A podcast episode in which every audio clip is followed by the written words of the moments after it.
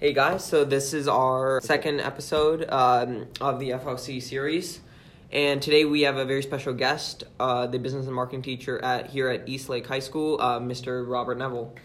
So um, it's great to have you on. So uh, do you mind just briefly introducing yourself and uh, what how you got here to Eastlake? Okay, uh, my name is, said, uh, Rob Neville. Um, Rob to my friends, you're all my friends, so that counts. Um, and then when, when everyone's graduated, they can call me Rob. That's, that's the rule. Um, so I spent years in um, kind of the advertising industry, uh, working on a variety of different jobs there. And then I started working in, um, started teaching a class at UW in storytelling and content creation. It's business and marketing class. And when I did that, I realized teaching is a lot of fun. So I kind of look upon this as like the second half of my career. I can kind of like take what I've learned, move on, do other things. So, uh, so what what exactly made you interested in teaching? Was it just a change of pace, or was it something specific in the teaching industry that made you interested in pursuing it? I just I really enjoyed it. I was really like super happy just teaching, even like the, the work putting into like um, create the lessons and everything else, and to know how it was impacting. When I was doing it then, it was I was, it was they were older, but it was still like it was like I'm going to be able to use this. This is going to take me somewhere. And after a while, sometimes in a job and in a career, you find yourself kind of doing some of the same stuff and pushing things around. I was able, I was kind of excited about this new thing. And in teaching, there's a new challenge every day. Yeah. So a new crop of kids every year. So I, I find I get really excited by it. Makes sense. So uh, just out of curiosity, which would you prefer, college students or high school students? What's that? Clearly, high school. High school. yes. Yeah. So uh, yeah. So thank you for that. So obviously, I think the main topics we wanted to cover today was uh, obviously you have an extensive background in the business industry and mm-hmm. especially like as having a career as long as you had. So we just wanted to um, pick your brain of sorts on certain topics uh, within the career and how some of our listeners may benefit from those skills that you might have or sure. any tips and tricks you might have for not just like a career in finance or business necessarily, but in any career in mar in marketing, yep. as you were for many years, or even if they went into a completely separate career like uh, food service management, something like that. Sure. I'm like surely you have some tips or tricks on how to navigate any industry in general, like mm-hmm. when it comes to say resume building yeah. or stuff like that. So uh, just the floor is open. Like, do you have any specific tips for how someone can, for example, uh, appeal to an employer when it comes to like for, like how to impress an employer, how to prepare a resume, and uh, make sure that the employer or improve their chances of being hired. So, if we're talking about they haven't gotten the job yet, yeah, I think the the most important thing you can do. I mean, it, it's it's all the foundational stuff. It's like the you know the blocking and tackling of like yeah. the business world. You know, it's just it's a little those soft skills mean so much being on time, looking right, saying the right things, doing your research, doing your homework. If you go into a uh, an interview, know something about their industry, know something that how how they've been in the news lately. Yeah. Understand a little something about the person you're talking to. So yeah. if you're talking to Mrs. Uh, Mrs. Greenberg, we'll name one of our associate principals here you know, and, and you want to say, you could say, you know, I, I can look up and know, you know, maybe where they went to school, what their background is, and all that kind of good stuff. Makes sense. So, like, yeah, so, like, I know, especially around this time, around summer season, mm-hmm. a lot of uh, high schoolers, I know quite a few of my friends are applying for jobs at right. various local businesses around right. the area. So, do you have any tips for how to appeal or how to increase their chances of getting employed? Uh, at those kinds of local businesses where there might not necessarily be larger scale implications or a lot of information available in the right. business, but like how you would set yourself apart from all the other high schoolers who might be applying, who where you might not necessarily have background information, you might not necessarily have like a, a work experience, right. but how you can really show your employer that I mean, you want the job. Yeah, well, people really want to know that you do care and that, like, you've done some work on this. So, let's say you want a job at Chipotle or something like that talk about how you know the menu because you you frequently dine there. Um, maybe you can read up a little bit. Oh, you know, I know you've been in the news for this long, and it's been you know how the company started and how big they are, and what makes Chipotle different than Qdoba or Mod Pizza or anyone else they might seem as competition. you know, here's what I really like. I love the fact when I go there, it's like I can get consistency in my food, or it's it's customizable. I think that's great. I think that's that sets um, Chipotle apart. And when I said that, I almost used the word us because sometimes like when you're talking to someone, you almost use the word us. You know, like, you know, what sets us apart from someone else? Yeah. All of a sudden, you're almost like implying that like you're part of their team, that you're on their you know team Chipotle as opposed to Yeah. team Qdoba or something like that. Because the thing is, you're setting yourself apart from other people who may not have done that and may not have cared and may not have thought about Yeah. why they want to be there. And also, it's just a lot of like act excited.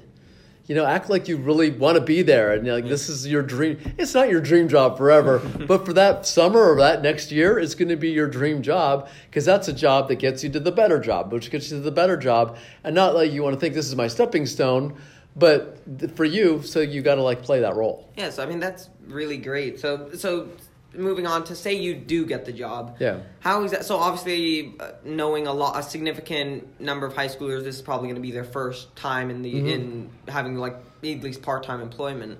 So in your experience, obviously you've had a job for many many years. Um, so how do you budget your time where you set aside time for obviously other work, extracurriculars. Like I know you run, Yeah. you do other things. Like I, I remember uh, in class you mentioned how you did a bingo night at a local bar. So like- yeah, trivia Yeah. night at a local bar where we, I mean, we had tons of fun in class with Yeah. that. So like, how do you set aside time for those things while also, uh, obviously, fulfilling your job? Yeah, I mean, you kind of have to. Someone once said there's like three thirds of your life. One third is like you know sleeping and eating, and taking care of yourself. One third is like professional life, so it's school, and one third maybe everything else you choose to do. Some of that last third may be homework or whatever. I mean, I I'll be doing some grading tonight. You have homework. You have like other tests to study for. Yeah.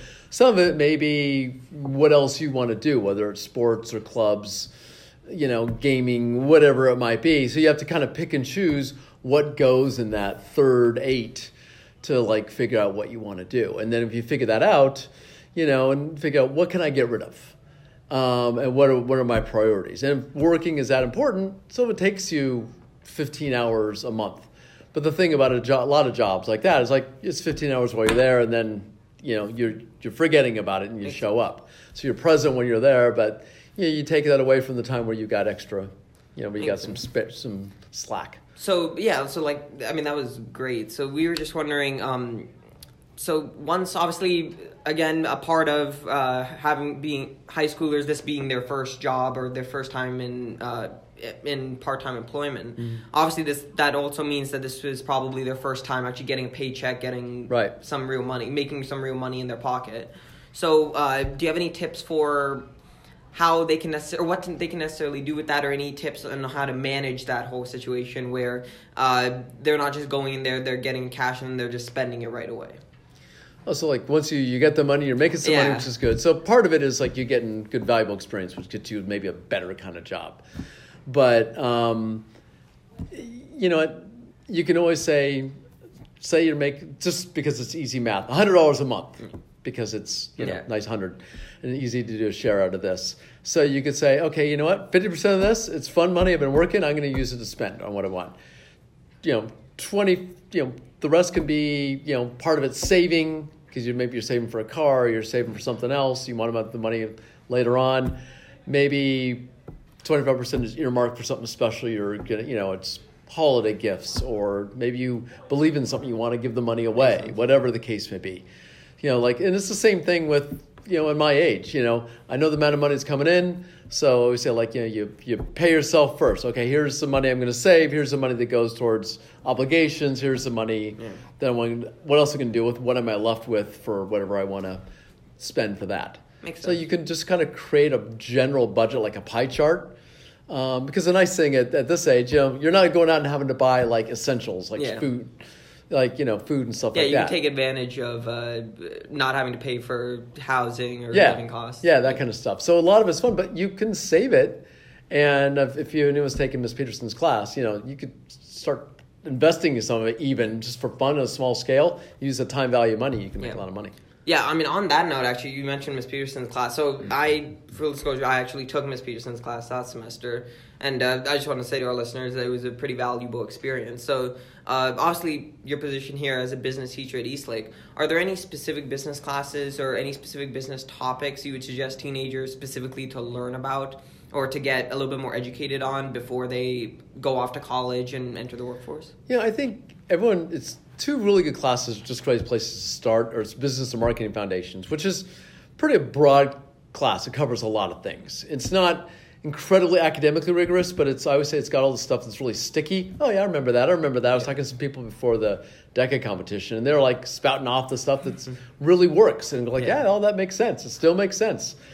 That's really good, and because if you take nothing else, even if you're not in business, you're always going to be a consumer. You're always going to be, you know, you're going to be buying things your whole life. It's nice to know how the whole system works.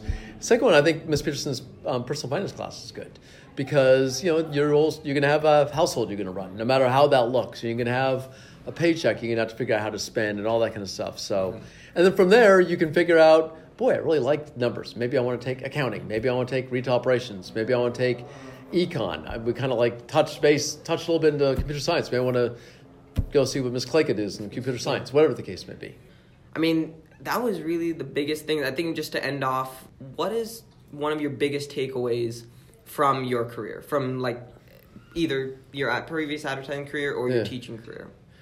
Uh, I Like think one of the biggest life oh, lessons. two you might- things. I think first of all, for in this, I what I like to say is I think don't be too focused on wanting to specialize.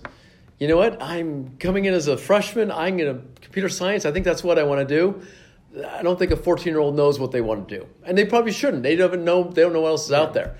Go out there and take a lot of different classes because it does two things. It tells you what really you like, and you got to do what you like, or else you're going to have be miserable. It also tells you what you're good at, um, and it also, I guess, the third thing, what it does, which is really cool, is no matter where you are, let's say you're not into computer science, but if you understand IT and how that works, you're going to understand how everything fits together.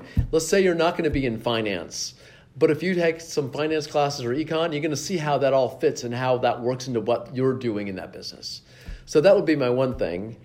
And another takeaway, probably from the business world, is relationships in business are everything you can be the smartest person in the world, but if you look at the heads of companies, they're not necessarily the, the most brainy. They're the ones who understand how to work well with people. Those soft skills, which we don't think are as important, Yeah. the higher up you go, become more and more important. How you work with people, how you bring everyone involved, how do you how do you get the most out of people, how do you motivate people? Those are super important, and to know what kind of the value everyone brings, and also the value what they see. So if you understand relationships, um, and you know how to like you know treat people and work with people, everything else falls into line. Well, I mean, that was pretty much it. So, I mean, Yeah. thank you so much for coming on today. Sure. And uh, bef- before we end off here, I just want to know your opinion. Uh, who your pick is for the World Series? World Series? Well, obviously the Dodgers. Yeah. Although, well, because I'm a Dodger fan, and and Obviously. I'm a But- Braves- yeah, and you're a Braves fan. Braves have probably have, although the Braves there. are they're hurting their their pitching looks a little dicey. Yeah. well, Dodgers I'm- are hurt, so I would Yeah. say I'll go with the Rays. Yeah, well, I mean, we'll guess we'll have to agree to disagree there. Okay. But uh, yeah, so thank you so much for coming on, and uh, yeah, thank you for your time. Absolutely, that's All fun. right. Thanks.